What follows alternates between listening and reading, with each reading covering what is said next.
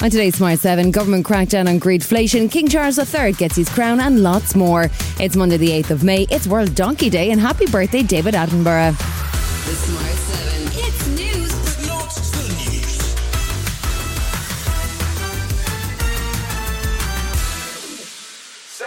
Inflation has been a real struggle for most Irish households over the last 12 months, running at about 8%, and food price inflation has been higher still.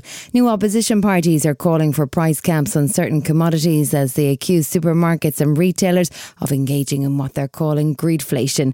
Neale Richmond, the Minister for State with responsibility for retail, says the government is keeping a close eye on retail prices. I'm concerned that they haven't done enough. In the last week, we saw that there, many retailers were able to, at the stroke of a pen, bring down prices in relation to butter and milk. But where we see certain staple goods are still extremely expensive, people are noticing it in their supermarket trolleys every week. That's not acceptable. We need to see more effort, not just from the retailers, but also from the producers and from uh, the distribution companies to work to bring those costs down. A special meeting of the Retail Forum is due to take place on Wednesday, and the government has warned that price caps are an option, although they're also wary of backlash from farmers over cuts to milk and butter prices last week. Arnold Dillon of Retail Ireland says his members are working to reduce costs and prices. There is a lag when it comes to food inflation, so we've seen Irish retailers delaying passing on a lot of those uh, increased uh, prices and costs to consumers. So as we look out uh, into later in the year, we certainly would expect those inflationary pressures to ease.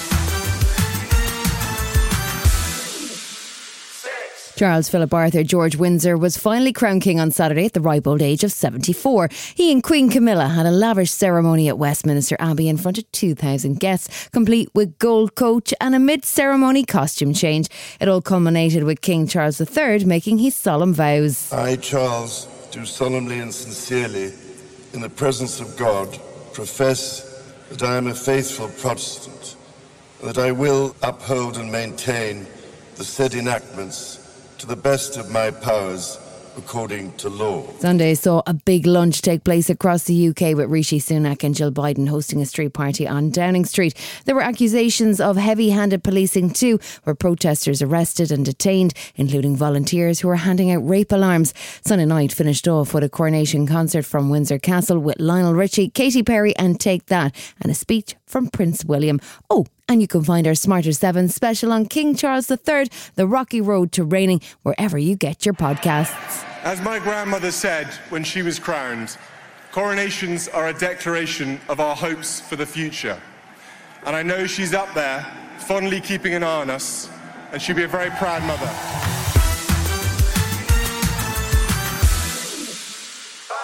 Four more Russian ships, including the warship Admiral Grigorovich, have been observed in Irish waters. They've been monitored by the Irish Air Corps, but it's still not known what they're up to. Defence and Security Analysis Declan Power says it's a serious concern. It comes back to the point that this is highly suspicious activity.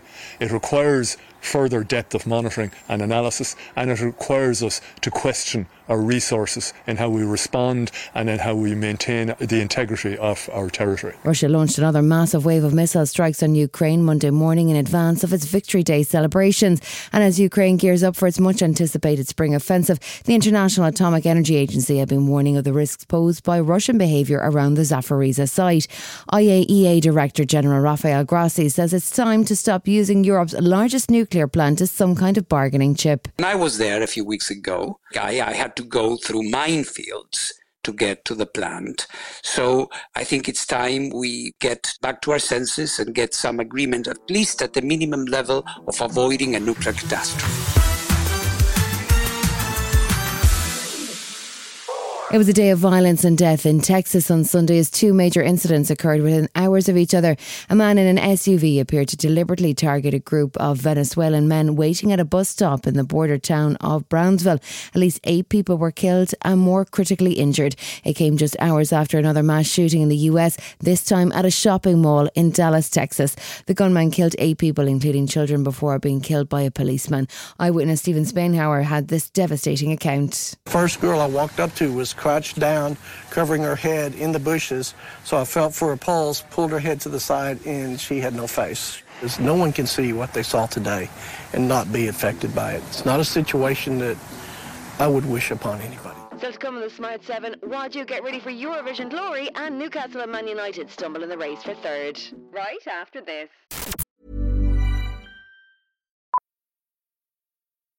Millions of people have lost weight with personalized plans from Noom like Evan, who can't stand salads and still lost 50 pounds.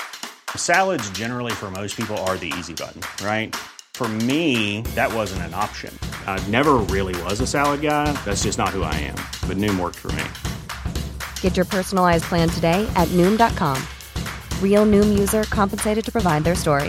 In four weeks, the typical Noom user can expect to lose one to two pounds per week. Individual results may vary. It's that time of the year. Your vacation is coming up. You can already hear the beach waves, feel the warm breeze, relax, and think about work. You really, really want it all to work out while you're away. Monday.com gives you and the team that peace of mind. When all work is on one platform and everyone's in sync, things just flow wherever you are. Tap the banner to go to Monday.com. Planning for your next trip? Elevate your travel style with Quince. Quince has all the jet setting essentials you'll want for your next getaway, like European linen, premium luggage options, buttery soft Italian leather bags, and so much more. And is all priced at 50 to 80% less than similar brands. Plus, Quince only works with factories that use safe and ethical manufacturing practices. Pack your bags with high-quality essentials you'll be wearing for vacations to come with Quince. Go to quince.com slash pack for free shipping and 365-day returns. Welcome back.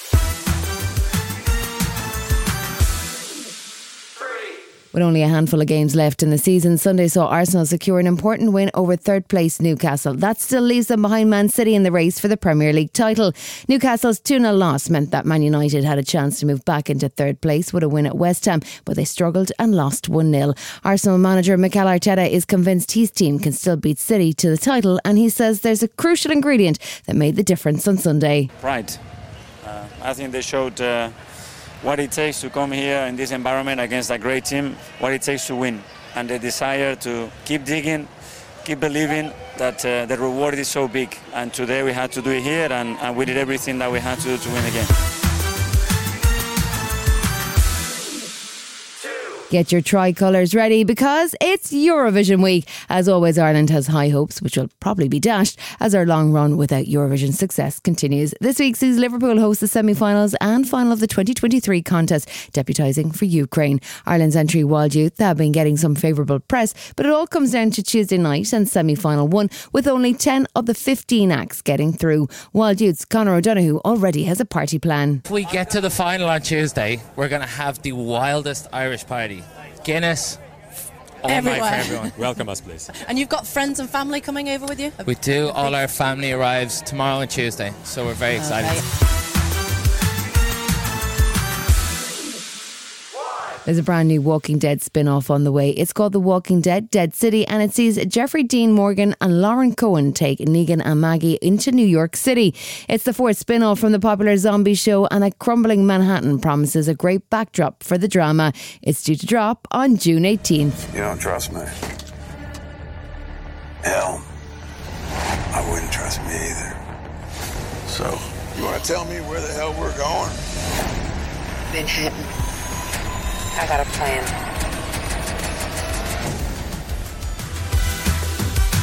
You've been listening to the Smart 7 Ireland edition. We'll be back tomorrow at 7 a.m. Hit the follow button and have a great day.